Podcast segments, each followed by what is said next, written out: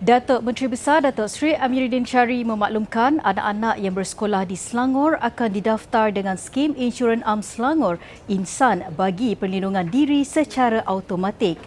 Melalui perkongsian di media sosial, Amiruddin berkata kerajaan negeri akan menanggung bayaran premium melibatkan murid tahun 1 hingga tingkatan 6 termasuk pelajar sekolah swasta. Jelasnya, keputusan tersebut merupakan hasil perbincangan kerajaan negeri dan Menteri Pendidikan serta Jabatan Pendidikan Negeri. Amiruddin menambah inisiatif tersebut merupakan satu-satunya di Malaysia yang melindungi anak-anak ke sekolah yang ditanggung kerajaan negeri. Dalam pada itu, untuk warga Selangor yang ingin mendaftar, permohonan boleh dibuat melalui aplikasi WavePay di App Store, Google Play atau Huawei App Gallery.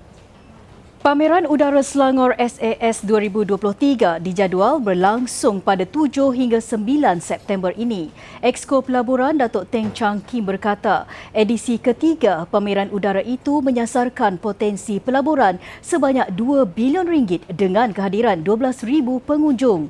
Tambahnya, pameran akan berlangsung di Pusat Penerbangan Wilayah Skypark, Skypark RAC, Subang dengan melibatkan 50 pempamer dari dalam dan luar negara.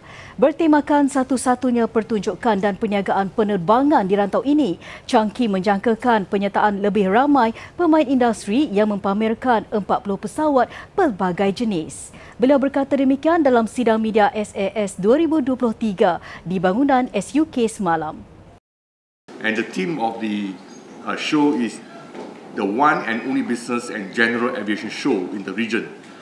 And this will be another forward-thinking initiative by the state for all relevant stakeholders in the industry to showcase their products and services, network, dialogue, and share knowledge and offerings, and with the aims of uh, revitalize the industry, the aerospace industry.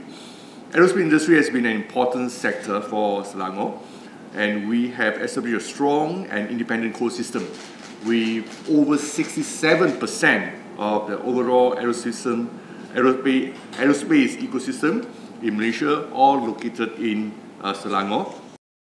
Perdana Menteri Datuk Seri Anwar Ibrahim mengadakan kunjungan hormat ke atas Presiden Republik Singapura Halimah Yaakob di Kuala Lumpur semalam.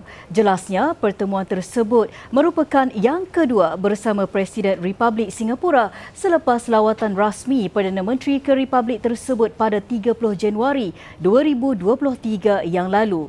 Kunjungan hormat tersebut turut dihadiri Menteri Luar Malaysia, Datuk Seri Dr. Zamri Abdul Kadir dan Datuk Seri Nancy Shukri.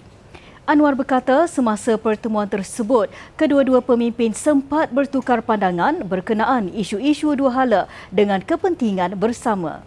Sekian semasa hari ini, terus layari platform digital kami dengan carian media Selangor dan Selangor TV. Di kesempatan ini, kami ingin mengucapkan selamat menyambut bulan Ramadan kepada semua umat Islam. Semoga ibadah puasa yang ditunaikan bermula esok akan mendapat keberkatannya. Bertemu lagi esok.